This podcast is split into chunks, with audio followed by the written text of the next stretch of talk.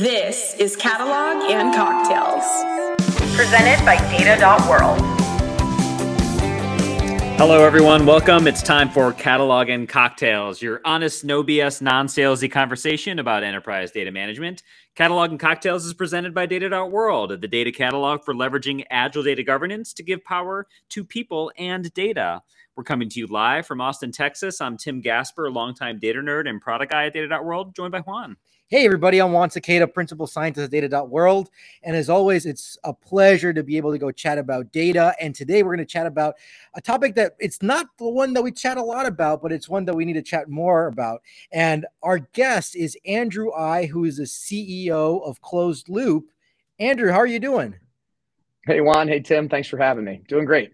Awesome, awesome. Well, I'm really excited because on our, our, our previous conversations, you I just love your honest no BS takes about on AI, and we're gonna get into a lot of a lot of just uh, honest no BSness right now. So, but let's kick it off first. Uh, what are we drinking? What are we toasting for today, Andrew? What you kick us off? Well, we're here with you guys in uh, Austin, Texas. So, uh, what else would I be drinking other than uh, a Lone Star? Uh, so. Uh, so yeah, we're doing it right.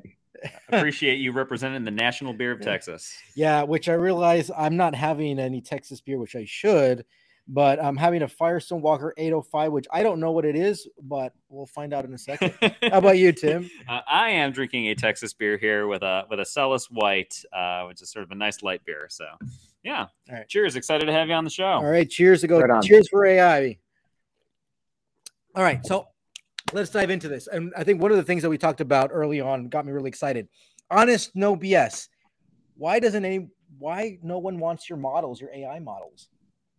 Or, yeah, it, it's funny, Juan. You you and I were chatting about this, but you know, there's this kind of underlying idea in the field of artificial intelligence um, that he who has the most data wins. And so you see a lot of folks in the industry like, oh, our model is trained on 50 billion people, or 60 million cat videos or you know whatever it might be. Um, and the problem with that is sometimes that's really helpful. Um, so for instance if you're trying to you know look at mri scans uh, to replace radiologists with robot doctors um, there's really only two two kinds of mri machines. There's like two big vendors that do almost all the mri scans in the world. And so all the images look exactly the same effectively so getting a big collection of all the images allows you to learn the patterns in those images. And everybody in the world is producing the same kind of images from the same kind of machines. So in that case, it's actually really valuable to have all that data, train a model, and then reuse that model everywhere. So sometimes he who has the most data wins.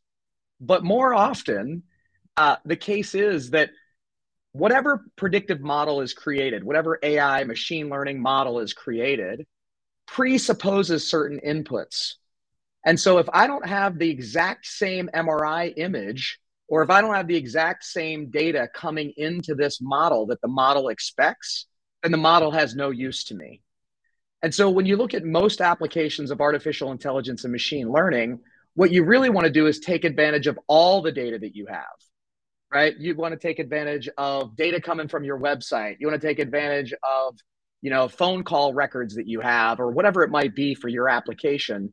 Um, and the truth is, your footprint of the data that you have and getting all of the available signal out, signal out of all of the data that you have. I like to say everybody's a snowflake, right? Everyone is unique in their data footprint. And so if you want to get all of the predictive signal, all of the machine learning AI goodness out of all the data you have, you have to build your own model. And so, you know, we always talk about whenever I see people, oh, you know, our models are trained on X billion people. I'm like, great. None of those people are my people. None of those people are my customers. None of those people are my patients. None of those people are my members. And so you just learn patterns about a bunch of people using data that I don't have on a bunch of people that I don't see. So nobody wants your models, it means custom predictive models trained on my data, my people, my my interactions. That's really what I need if I want to get all that predictive juice. So, so it it seems to be that people who are going off and saying, "Oh, we got the we got the ultimate model," that's really BS. I mean, you do have the old, you do have an ultimate model, but it's not the model I need, so I don't care. Is yeah, you know that's right. Uh, you know, so one problem is like you're not looking at my data. So your model expects inputs A, B, and C. I'll give you an example from our world, right? So we work in the healthcare field. Um, some customers have medical claims data. Some customers have electronic medical records. Some have social determinants of health data, right?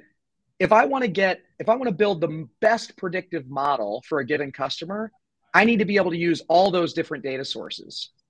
If I try to build a model that works for everybody, I've got to go with the lowest common denominator, only the data that everybody has, right? And so what you end up with is if you really want to build the most accurate, most explainable, most useful model, you've got to build custom and you got to be able to do it uh, cost effectively for each individual customer. But yeah, you know, the I've got the world's best algorithm and you should fire your data scientists. That's BS, right? Mm. This is interesting. So, so you're kind of eh, so. What do you recommend to organizations out there as they're trying to like come up with an AI strategy and think about like, you know, how do I know if I can, you know, get a model off the shelf or use like an as a service type solution that kind of like it has an API and you know, I just plug in one end and out the other end comes what I want versus you need to build your own and sort of the spectrum in between. Yeah. So, you know, eh, I guess another aspect of this, like I've got the perfect model for you. Really important question to ask is exactly what is this model predicting, right? Uh, so, so, it's not again, just the data, what it's trained on, but what is it trained to go do?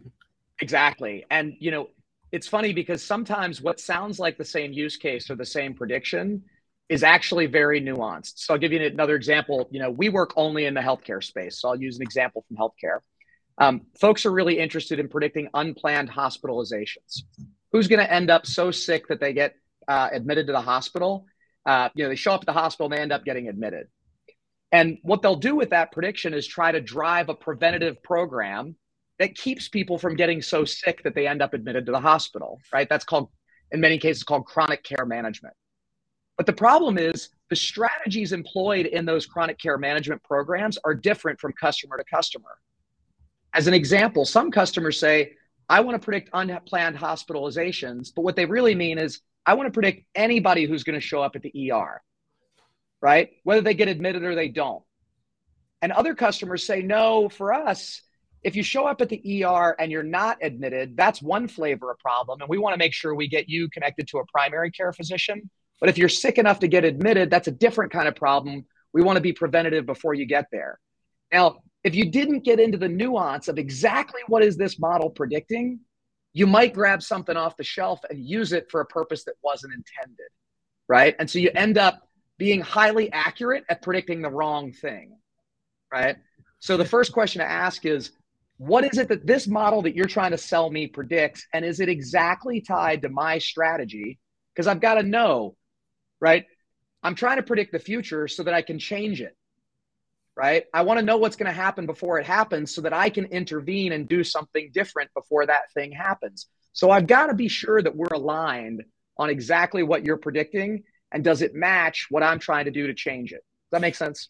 Completely. And I think this aligns the, the, the a theme that we always have here on the data first and a shift to this knowledge first world, right? So for me, the data first world is yeah, what you just said, give me more data, give me more data. I need more data, go solve the problem. And, and, and you're saying accurately is like no not having more data doesn't mean that you have a better model right but and, and the knowledge first what we call it is a people first context first relationships first and what you're describing right now is saying wait I need to understand, understand meaning, right? What are you trying to go do? And these nuances make the big freaking difference. Even, I mean, even yeah. the topic of, oh, it's a, a, admitting to a hospital, whatever. We need to get into the details of that because then you, at a high level, we may be on the same page, but when we get into the details, we're completely off. And this is yeah. understanding what is the questions you're trying to understand, who mm-hmm. cares about this, what is the context, and I think this is that knowledge first kind of mindset we need to go have. Mm-hmm. All right, I love this. We're all on the same page around these things. Now, the question is, do we have to go build everything then? I mean, then I mean, you're painting a picture that basically everybody is kind of selling you BS that you have to go build it on your own. Is but I mean, we don't have. Yeah. so, there, what what is the balance here? Yeah. So there's this kind of uh, question of build versus buy in the field of AI and, and machine learning, right? And so there are there are vendors out there that are everybody. I mean, just go to any trade show in any industry and tell me, you know, it's like AI bingo, right? Walk around and see how many times you see the terms AI, machine learning, predictive analytics on everybody's booth or everybody's kind of, you know, sales slicks. Um, but, you know, so should you buy something that is a, a pre trained model um, or should you build something that's custom, right? Now, certainly I'm advocating for pre trained models are often trained on people that aren't yours using data you don't have. Um, and so I tend to think pre-trained models often not the way to go unless your data inputs look exactly like the data inputs for those models. And, and as I said, radiology is a good example where like I don't think anybody should be going out and trying to build their own custom uh, cancer detection image analysis models, right? That's something I wouldn't advise. But when you're talking about so that yeah. is in, in, that particular use case, like that is a solved problem. Would you say that there's enough pre-trained models for these things that that you yeah there's people who no specialize. Go buy that off the shelf. Yeah so there's there's companies that specialize. Again the way to think about this is like what exactly are you predicting? And is that exactly what i'm trying to predict right? And the second question is what data does your model expect? And is that exactly and only the same data that i have? So when we're talking about i'm going to read radiology reports and i'm going to spot cancer there are companies that just do that and the radiology reports that are coming in look the same every time. Great place to buy off the shelf AI. And you're probably not just getting AI, you're probably getting workflow tools and a full system built around a single use case, right? Now, let's kind of talk about when I want to predict something like churn or when I want to predict something that uses multimodal data. So I don't just have one type of data, I've got medical claims, EMR, you know, admission, discharge, and transfer feeds. These are all things specific to healthcare, but you get the idea. If I've got six or seven different types of data, and I look to those people who are trying to sell me pre-trained models and I say, can you use this data and this data and this data that I have? And they say, no, my model doesn't take that kind of data. Might be a good time to try and build custom, right? Now, if I'm going to build custom, what's my starting point? Do I start with like hiring a PhD data scientist and you know hoping that he doesn't quit or she doesn't quit and go to Facebook. Uh, that's tough, but maybe I want to hire some people. And then what tools do I give them? Do I just give them PyTorch and you know some Jupyter notebooks and a bunch of open source stuff and say have at it? Turns out the problem's a lot bigger than a handful of people with PhDs can build, right? And so sometimes I use this analogy you know, whenever there's a, a vacuum in the field of technology, right? Whenever there aren't good commercial tools available, we hire technologists, programmers to build stuff for us. So think back to the beginning of the web, right?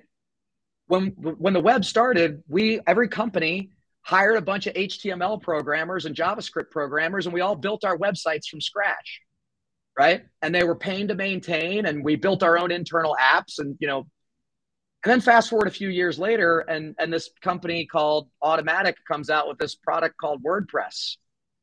And it turns out that like maybe I shouldn't be like hacking HTML and JavaScript all the time because that's a solved problem. And I can buy a content management system. And now I'm just updating text and pictures, right? And so before there's WordPress, you have to build it yourself. But once there's WordPress, you'd be a fool to try and compete with the r&d budget of a company that has a full commercial tool.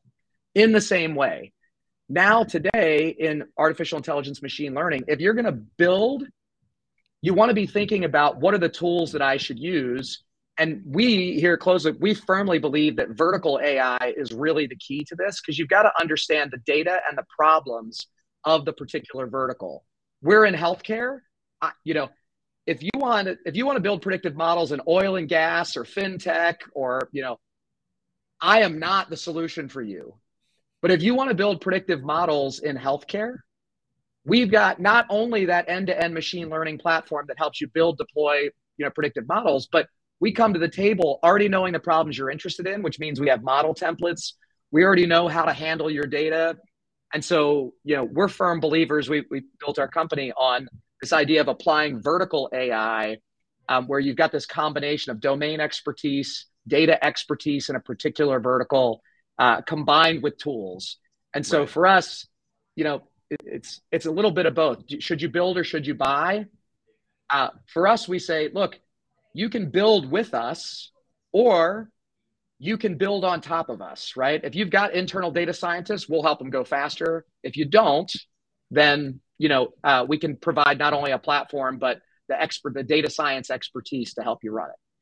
So, so I think uh, you know Juan and I we've talked quite a bit in general, not on the show, but like more broadly about like the the what you're saying, like the value of verticalized AI and understanding the data sources, understanding the use cases, understanding the industry, and that that can really influence sort of your approach to AI and also the tooling that you use one of the things that I have a little trouble reconciling, and it might just be because you know I'm not super steeped in the AI market as I used to be a few years ago, is that there is quite a bit of like horizontal tooling and infrastructure around AI. Right? You've got like AWS and Google, and everybody's got their like SageMaker and things like that, and you've totally. got you know, like the data science platforms, right? Like the Dataikus and the data robots and things like that. Like, like how do you kind of think about or reconcile more of these like horizontal data science and AI oriented solutions versus more verticalized solutions? Like, what what what's the right tool for the job when it comes yeah, to this kind of stuff? Actually, mm-hmm. help us navigate that tool space, right? I mean, uh,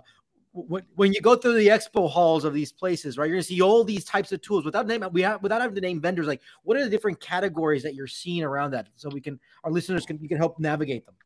Yeah, so I'll speak to kind of our industry, but I think it's probably representative of, of other industries where there are vertical solutions, there are horizontal solutions. So the way we think about this is in the healthcare space, there's two types of vendors, right, that are in this AI and machine learning um, space.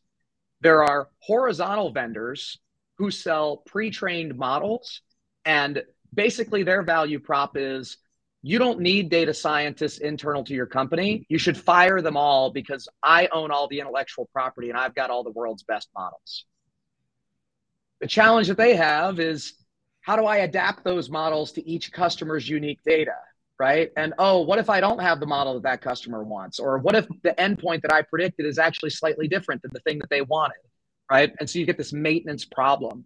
More importantly, uh, if you're trying to sell that solution and there's even one data scientist there, you're effectively saying you should fire that person and and hire my firm instead. Um, turns out that's a really bad sales motion.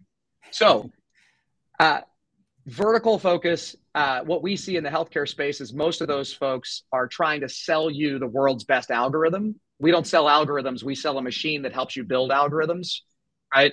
And so there's those vendors that are hor- are vertically oriented. Then you've got the horizontal folks, the data robots, the Dataikus, et cetera. Those are big companies that are going to do very well in filling in the gaps where there isn't a vertical solution. And I'll give you a, another tangible example. You know, um, in the healthcare space, uh, why didn't Oracle or Salesforce or NetSuite or some other horizontally oriented database driven application, why didn't they win the electronic medical records business? Like, why isn't Oracle, you know, now Oracle's bought one of the biggest vendors in the, in the EMR space in Cerner, but why, why didn't Oracle win against Cerner in the beginning? Healthcare has a particular record of buying healthcare specific solutions because it's highly regulated, because there's so much domain expertise required. And there are other industries like that. So I think, you know, when we think about us versus the, the horizontally oriented vendors, uh, I'm going to lose in an oil and gas pitch to DataRobot every time. And I'm going to win every time in a healthcare pitch against DataRobot because yeah, the horizontal vendors show up and say, What's ICD 10? right? Which is the coding standard for all medical right? When you don't have that level of domain knowledge, you can't even get started, and you end up uh, paying to educate your vendor, right? You've got to teach them your language before you can even get started, and so we think, particularly in verticals that are large enough, vertical AI wins. There's a great article on this from way back in 2017, maybe. Um, there's an article from uh, Jerry Chen at uh, Gray, uh, Gray, Greylock Ventures called the New Moats. And I always point people to this. And, and Jerry basically talked about AI back in 2017 as this new emerging category of software. He calls it a system of intelligence. And he specifically calls out vertical AI, where there's deep expertise in the data and problems, the, the, the basically domain expertise of a given vertical, that was his prophecy as to kind of what was going to win. And, and we've been kind of pushing that article for, for you know, five years now. Mm-hmm. Wait, so so but even in the vertical space, there's kind of there's two parts, right? There's the vertical that is selling the per, the perfect AI model does everything, and that's the one that you're calling BS on. But there's also the vertical that says you we give you the the the the, the tools, the engine, right, the machine, such that you can go train your model, giving your data, but with all the vertical expertise. That's the one that is the valuable. That's if I understood correctly.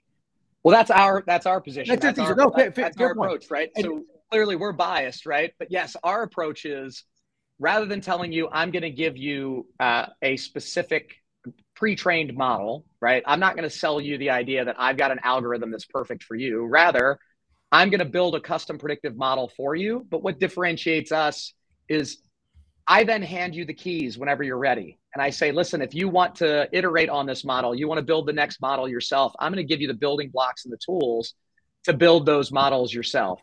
Um, for folks who are in the AI space, you'll be familiar with this idea of features, right? So features are just you go from raw data to these derivative variables that you believe are going to be predictive of a given outcome.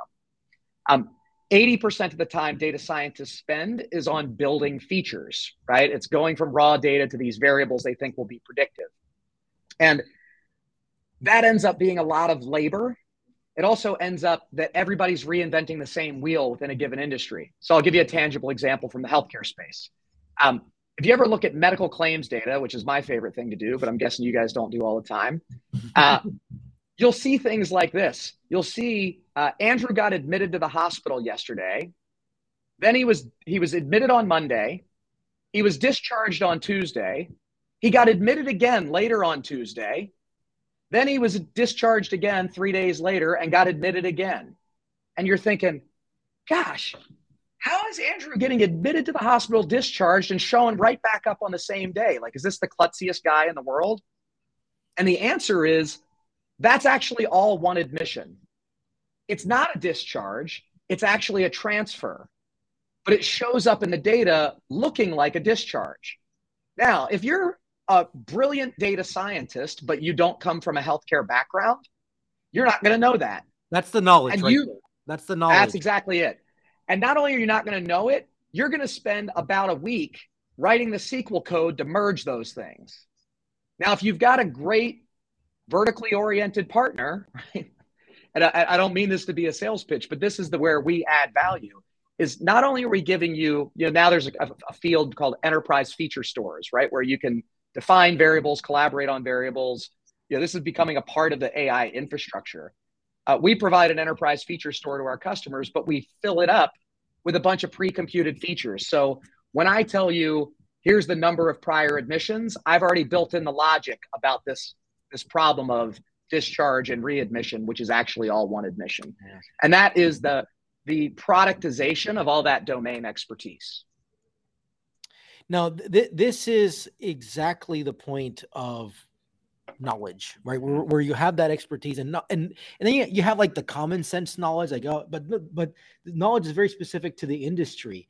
Uh, so you're making this great uh, point here how we need to have the vertical the vertical as aligned with the knowledge here.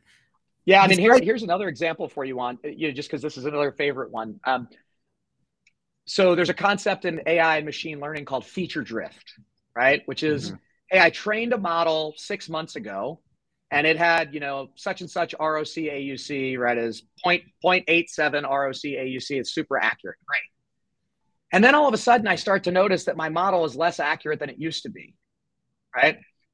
Uh, and what ends up happening is that the data that you had originally and you trained your model on, you start to see new patterns in the data that you're receiving that make it uh, different from what you saw in the patterns previously. Here's a great example from healthcare. Um, in healthcare, you have drug codes, and you might build a feature that says, "Is Andrew taking a statin?" And so you'll have uh, You'll have scores for all of your patients saying, are they on a statin, yes or no? And you'll use different ICD 10 or excuse me, different drug codes um, to figure out whether or not they're on statins. The problem is the definition of statins changes. Mm. New drugs are released to the market all the time. When a new statin hits the market, there's a new drug code. Your data that you trained on didn't have that drug code because it never existed. how are you going to handle the maintenance of recognizing when those new drugs hit the market? And how are you going to know when to retrain your model such that you're taking advantage of all those new drugs that are being prescribed correctly, right? So that's just another. And again, if you're not worried about drug codes, if you're in fintech, mm-hmm. right? But if you're in healthcare, this is a problem everybody's got. Again, it's just another illustration of why vertical AI is so important.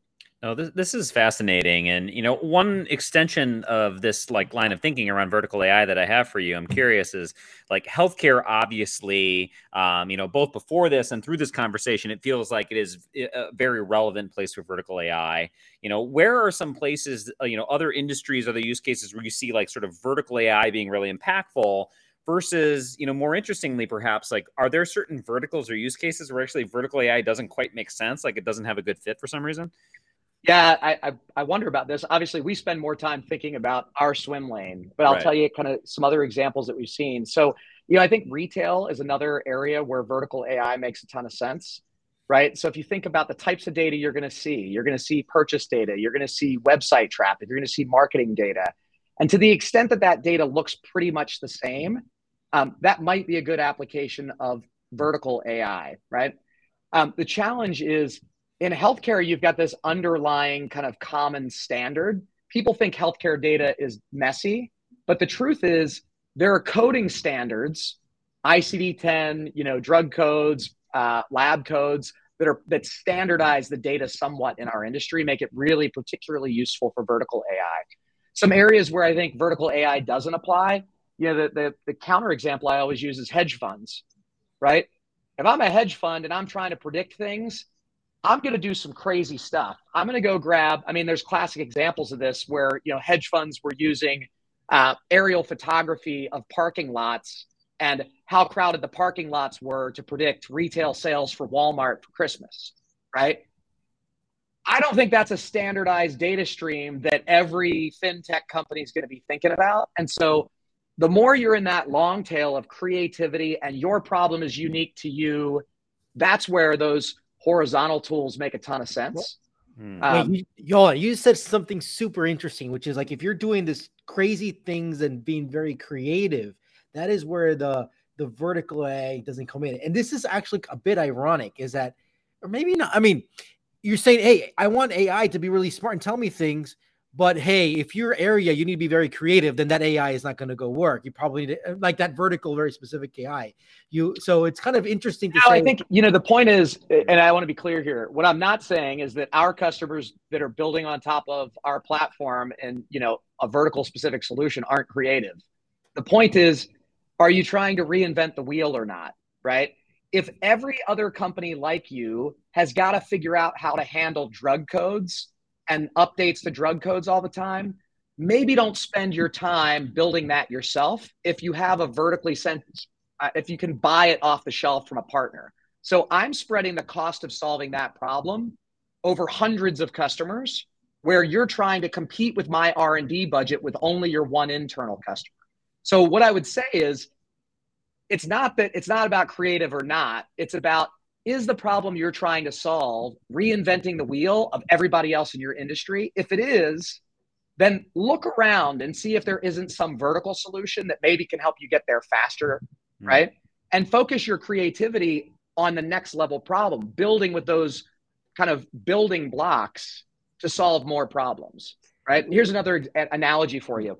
Um, every company in the world needs a CRM, right? Anybody who sells anything needs Salesforce or something like it, right? Should I go build a CRM myself? No. Well, you start with this. You do technically start with the spreadsheet if you're really small. That's yeah, right, right. If you're small, but the point is, yeah, I shouldn't go compete with Salesforce. My sales process is nuanced. It's different. It's not the same as everybody else. I'm going to need to grab Salesforce, but I should focus my energy on customizing Salesforce to fit my business process. I'm going to need a RevOps person internally. I'm going to need somebody who knows how to configure and run Salesforce. But that doesn't mean I should try to go build Salesforce myself, right? Same thing here.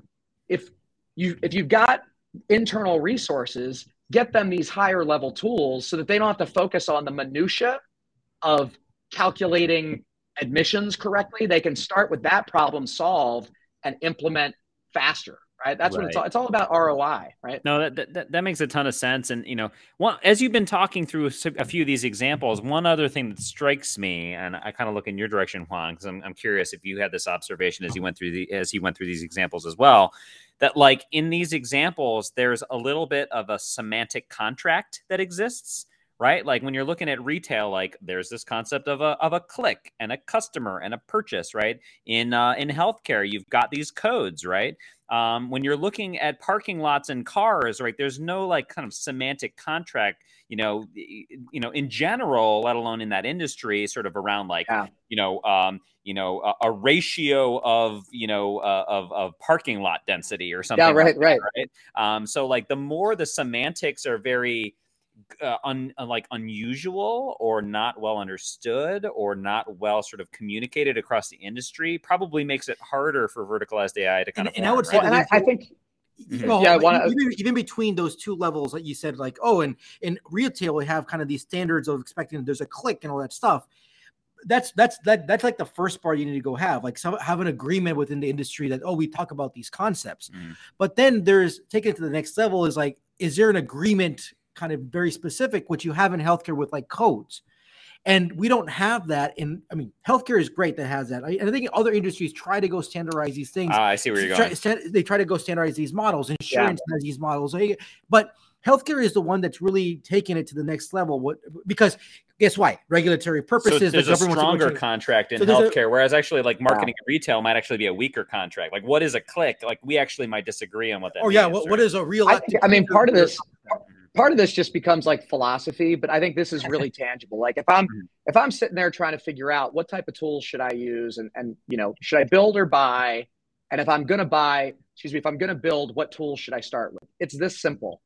Um, if uh, if you're we already talked about how to decide if you build or buy if you build or if you buy pre-trained models or not but let's say you're going to build. How do you decide what tools to start with? I would say look for vertical tools first if you're in any industry and any vertical AI vendor exists, that's the place to start because they're going to know more about your problems, your data, et cetera. But the other question you asked me was, where will horizontal AI win? And the answer is wherever there isn't vertical AI, right? And there's lots of places where there isn't vertical AI because the market isn't big enough, right? Like maybe somebody wants to apply AI to selling deer feeders. I don't know, right? But like, I'm guessing that that market isn't big enough to warrant a vertical AI specific player who only focuses on deer feeders. Right. And yeah. so that long tail of all these other problems, look, I think DataRobot, Dataiku, these are awesome, huge, going to be big companies. They're just not going to win in healthcare, right? And so I think the answer is if you're trying to make this decision on who to look at, look for vertical vendors if they exist. You should build on top of those if our customers decide, if I have one customer who decides that parking lot data is really important for their problem, they can add that to what we already give them, but they don't have to reinvent everything we built. Yeah, right.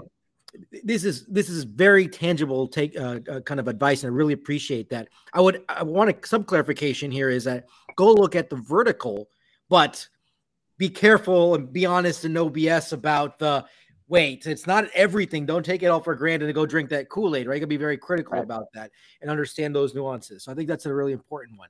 Now, another thing we wanted to go talk about because time flies here. This is this is an awesome conversation. Is we brought we talked about this before was you were there's all these really important problems on in healthcare we're trying to go deal with right and there's all these really smart people working on it but a lot of the ai research and application today is not in this area of healthcare stuff that it can really impact yeah. and change the world.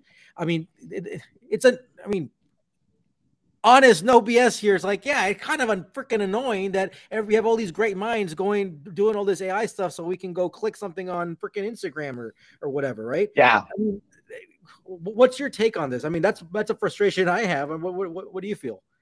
Yeah, Juan, you, you and I, you and I have talked about this before, and you know, I, uh, this is a personal point of passion for me. It's uh, it's so clear, right? AI is the transformative technology of our time. right? When I back up five years ago and you know we were starting ClosedLoop, I always look at like whenever I'm starting a company, I'm looking for what are the major technology trends that are going on and what's that wave that I can ride.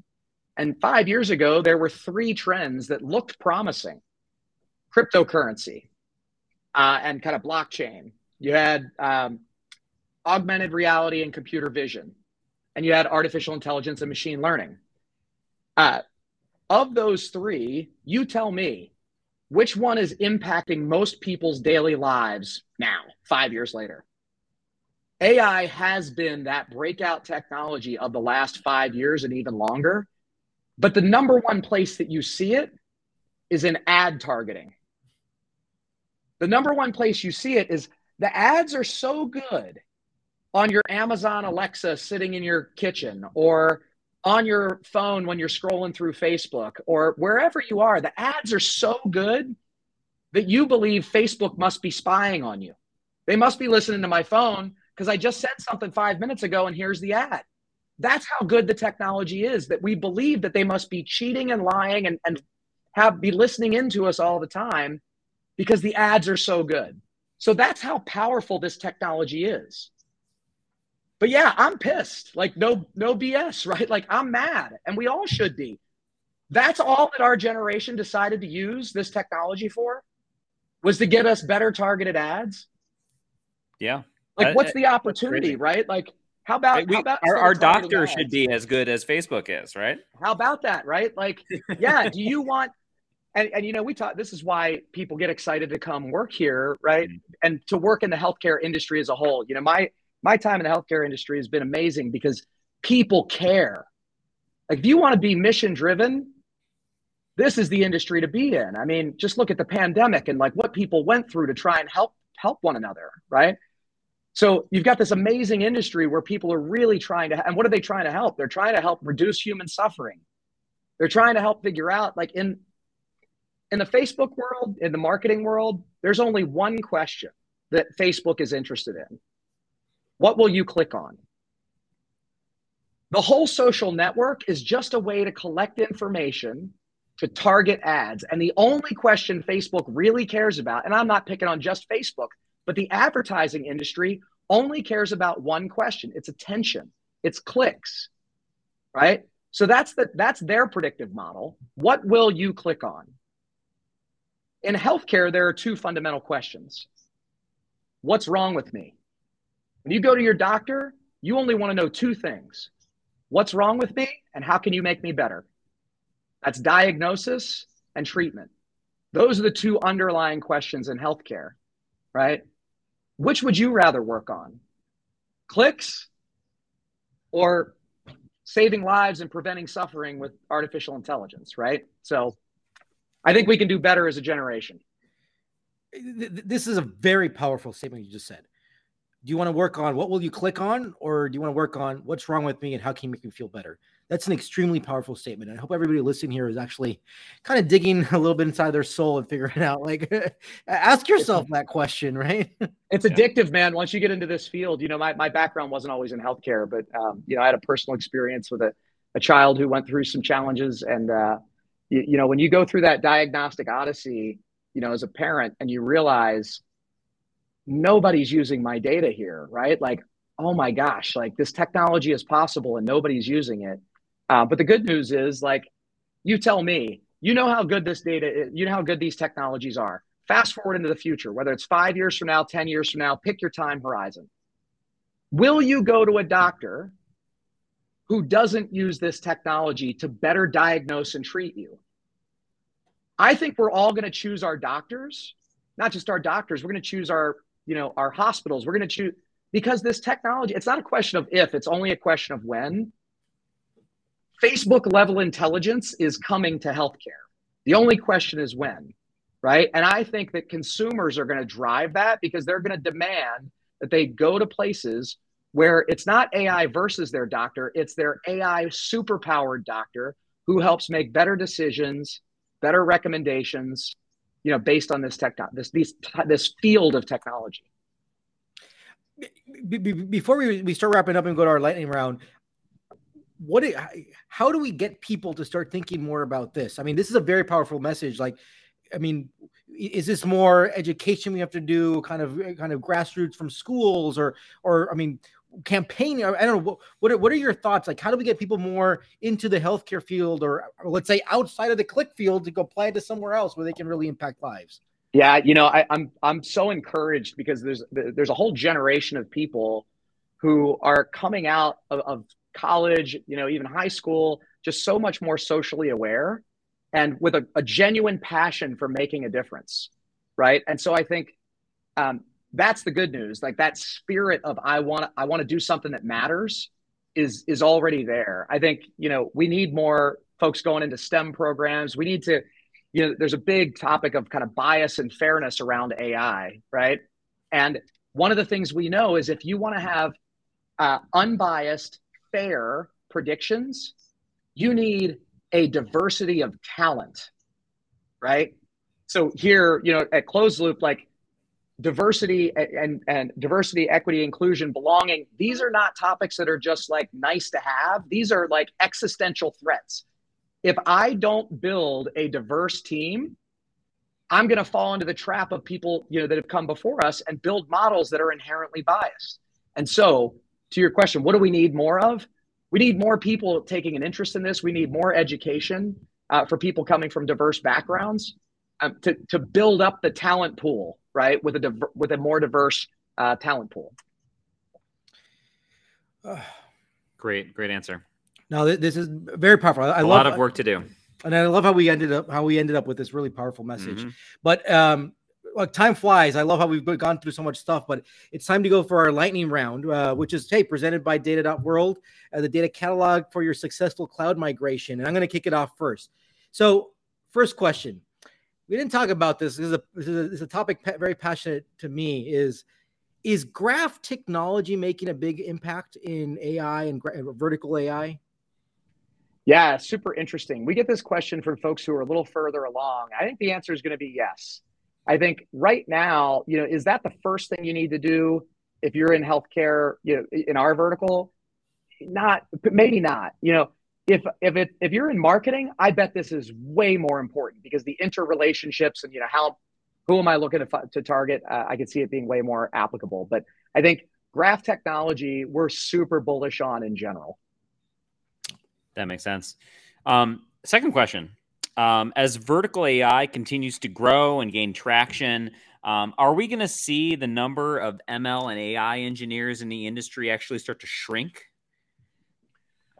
So I think the answer is no. I think the the answer is how many of them should you need? So go back to the Salesforce analogy. Mm-hmm. Uh, there's no fewer people building building database driven applications, workflow tools than there were before but you don't need to employ as many of them in your company because you're not trying to reinvent Salesforce. So I think the number of ML engineers uh, is likely to continue to grow. How many you need in your organization should not go up at the same rate, right? You should have fewer people who are able to leverage higher level tools.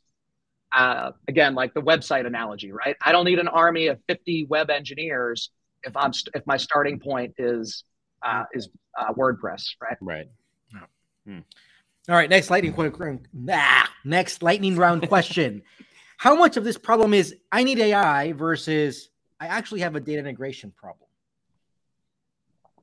Yeah, you know, it's interesting because sometimes we get this from customers like, oh gosh, you know, uh, my data is so messy or I need to get everything cleaned up and I can't even think about ML or AI until I do X. And you know, my response is always, well, what's in your data warehouse already? Right? One of the great things about artificial intelligence and machine learning is it can get over the problems of messy data. So, as an example from our field, if I have someone who's not coded as diabetic, but I see a prescription for insulin, ML and AI figure out that that person probably actually has diabetes. They look a lot like the person who's coded as diabetic. And so, even if your data is messy, um, you might be ready for AI and machine learning, depending on the problem. And I always say, like, don't let perfection be the enemy of the good, right? Can you can you actually get benefit out of machine learning and artificial intelligence right now, in spite of the fact that your data is incomplete or messy? The answer isn't always yes, but you shouldn't assume that you've got to have perfect data this argument of garbage in, garbage out is overstated, right? Oh. That the idea that you can't start until your data is cleaned up and perfect, your data will never be cleaned up and perfect. It's probably good enough to start with, right? The example I just gave. Um, but you should be thinking about that, that like, mm, if you're not think, if you don't have an AI or ML strategy now, you are behind. This is a board level conversation. CEOs, CXOs are asking, what's our AI strategy? Because they, they learned this during the internet boom. People who were late to the internet they don't want to be late to AI, right? Mm-hmm. Well, that's interesting. I feel like there's a whole topic that I wish we had time to explore, but we don't right now. Yeah. Around like because everybody always draws the diagram, right? And at the end of the maturity is like AI, like we're going to achieve yeah, the pinnacle, right. and it's like, wait a second, maybe AI is part of the journey. So, and, I, and I oh, like you yeah, said, the right. garbage in, garbage out is a bit overinflated. Like it's probably so. That's interesting. That's a good topic for yeah. Yeah, we'll have to All say right. that. There, La- last question. Fast forward ten years from now, you actually kind of alluded to this earlier in the show, right? Ten years from now Will AI actually be the primary evaluator when I go to the doctor, or are we still too far away from that? I don't think for general diagnostics that you're going to walk in and you there is no replacing your doctor, your physician for diagnosis. Uh, we should be able to supercharge your doctor with tools that say, Did you think about this? Right. And so the physical interaction, like hearing your demeanor, hearing your breathing, those things will never be replaced. Um, and just being able to have a conversation and a relationship with you, so you'll tell me the information that I need to kind of make a proper decision, that never goes away. But hey, I've been able to look, what AI is good at is I've looked at 10 years worth of medical records from before I ever talked to you. Oh, and by the way, hopefully we get to the point where I'm not just looking at your medical records, I'm looking at your family's medical history, right? A physician doesn't have time in 15 minutes to digest all of that information. And so hopefully what we do is AI's job is to look at all that information and surface a couple of ideas that prompt the physician to have a more informed conversation yeah. for you. Right. That's where I think we get in 10 years. This is reminds me of a friend of mine, uh, call out for his name is Bart Van Leeuwen. On Twitter, he's called Semantic Fire, and he's a fireman in the in Amsterdam. And I was talking about this one day with him. He's like, I'm a fireman, I'm a professional. Like I understand there's a built-in fire, I'll sit in front of it, I'll figure out what I have my strategies. I don't want an AI tell me what to go do. What I do want is that AI on the, on the shoulder that's just tapping me saying, FYI this, FYI that, FYI, and I'm like, thank you, got it. I'm that's input, and I now make my decision because I'm the professional here mm-hmm. who's going to go in to that into into that into that building that's on fire. I'm the one who's going to do that surgery. So 100 percent. Assisted intelligence, augmented intelligence. Let's swap out the A for whatever you want. All right. Uh, yeah. This has Love been it. a so awesome conversation. Uh, we've gone through so many parts. Tim, TTT Tim takes us away with takeaways. You go first. Oh my gosh. So the title of this whole thing was No One Wants Your Model. And we started off with that as a, the no BS question. Uh, and you really helped kind of bring light to why some of the, um, there's a, an overstated perspective on sort of like, oh, a pre-trained model that you're just going to plug and run with for, for a large number of use cases, right? Um, there's this idea that, you know, those who have the most data win. I ran my, you, you know, I ran my model on 50 million cat videos and therefore it's the best damn cat video uh, uh, model ever. Well, if your data is super uniform uh, and you know you can train your own mo- or you can use your model against exactly the same data, then maybe actually that does work well, right? And there's certain use cases where that can make sense in vertical situations or non-vertical situations. However, most of the time the data isn't consistent, and the model is trained on data that's different than your own data, um, and the knowledge or the use cases are different, uh, and we really need to make sure that we uh, we all line it up, right? And uh, and and you may need to build your own model, right? Um, so everyone you said is kind of a snowflake, and uh, you really need to have the right model for the job. Uh, and that vertical AI solutions, particularly ones that are, are not just leveraging sort of pre-trained models, but are actually helping you develop models, uh, can really make a big difference, right? Uh, exactly what is this model predicting? What is it trained to do? All that nuance. It's really important to know that about that model so that you can make a good decision on whether or not, like something off the shelf, a pre-trained model is going to help you, um, or um, should you really be kind of developing your own, which in many use cases is actually the better approach. Um, and you mentioned, uh, do you have to build or buy AI? Um, you kind of said, uh, you know, sometimes it feels like we're playing AI bingo when you're at a trade show. You look around at all the different trade show booths and things like that. Um, it can be confusing, difficult to navigate. Well, pre-trained models um, are not always the way to go. Um, pre-trained models were built by people that aren't yours, data that you don't have. Um, so be smart about the use cases, and in many cases, building your own model can make a lot of sense, especially in the industry of healthcare. What about you, Juan? Yeah, so we're talking about tool landscapes. I love how we do the vertical and the horizontal. So the vertical ones, all right, is whether people are pitching you like you don't need a data scientist, right? I got all the best models. It's like, yeah, be careful with that stuff because you're going to have a lot of the issues. Like, can you put your own data into that? How do you maintain that stuff? What you really need to think about from the vertical perspective is like not just am I selling you the model, but is there a, you really want to be able to have that machine that where you can go train your own data with that. But you also have the horizontal side, like the DataRobots and Dataikus of the world, where they're going to help you fill in the gaps. So I think there's going to be this balance. You said it yourself. St- start with the vertical approach if there is one, but then also got to be very careful and understand what they can do, what they can't, what they can and can't do. So we went into the vertical AI. The question is, where does that make sense?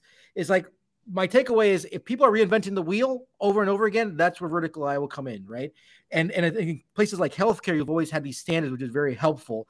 Uh, in retail, seems like it's an area that could be very helpful too, but we're they lack a lot of these standards, so that's something to be careful. Other areas like hedge funds, where they do crazy things, maybe a vertical AI right there won't work. So um, finally, we wrapped up with the where are we today? AI today is mostly used for ads, and this very existential question: What do you want to work on? On I will work on how do I find more clicks, or work on how am I going to find out what's wrong with me and what can make me feel better. I think that was a beautiful way to go close this. And then this next generation is really hungry about making an impact, changing the world, and we need to have diverse people to be focused on these problems about fairness of data and otherwise is an existential threat. How did we do on our takeaways? Anything else we missed? Man, that was that was amazing. I that was you. I didn't we realize how diligent of note takers you guys are, or else just like you have these incredible memories. Uh, that was that was phenomenal. And you know, I know you guys have a lot of data junkies in the audience and folks who are interested in these types of technologies. So you know, we'd love to hear from them. And if this is stuff that inspires you as well, uh, you know, we're we're growing quickly, so we'd love to hear from you. Thank you. To wrap up, three questions back to you. What's your advice about data? Our life so who should we invite next? And third what are the resources that you follow? People podcasts conferences whatever. Yeah so oh gosh uh you know first question was what's my what's, advice? what's your advice? Um, you know I, like i said I, I think what we're hearing from customers is that that ai you know has become a board level conversation. And so you know if your boss isn't asking about this yet they're going to be soon. And so you know my advice is don't miss the second internet um, and so start thinking about like how should this be applied uh, within your own organizations. Um, so uh, who should you invite next? Well, gosh, we're biased. You know, we love the we love the healthcare field, and and again, you know, I'd love to see you guys kind of focusing on stuff that, that has a real big impact and meaning. Eric Topol uh, is an amazing speaker, um, you know, and, and wrote the book, uh, many books on the topic. Um, mm. So, you know, I think Eric's an amazing potential guest for you guys. Um, and what resources? Oh gosh, there's this week in AI, uh, you know, this week in machine learning. Um, TWIML uh, is a great resource. Um, yeah, so you know, uh, and then all of Eric Topol's stuff is just amazing. All of his books on healthcare AI specifically. So, Andrew, thank you so much for this fascinating discussion, a truly honest, no BS discussion, and very inspirational. I'm leaving. Are you, are you out there working on AI? Are you helping to get more clicks? Are you helping to go save lives? Think about it. Cheers. Thanks, guys. Cheers. Cheers. This is Catalog and Cocktails. A special thanks to Data.World for supporting the show, Carly Berghoff for producing, Jon Loyens and Bryon Jacob for the show music, and thank you to the entire Catalog and Cocktails fan base.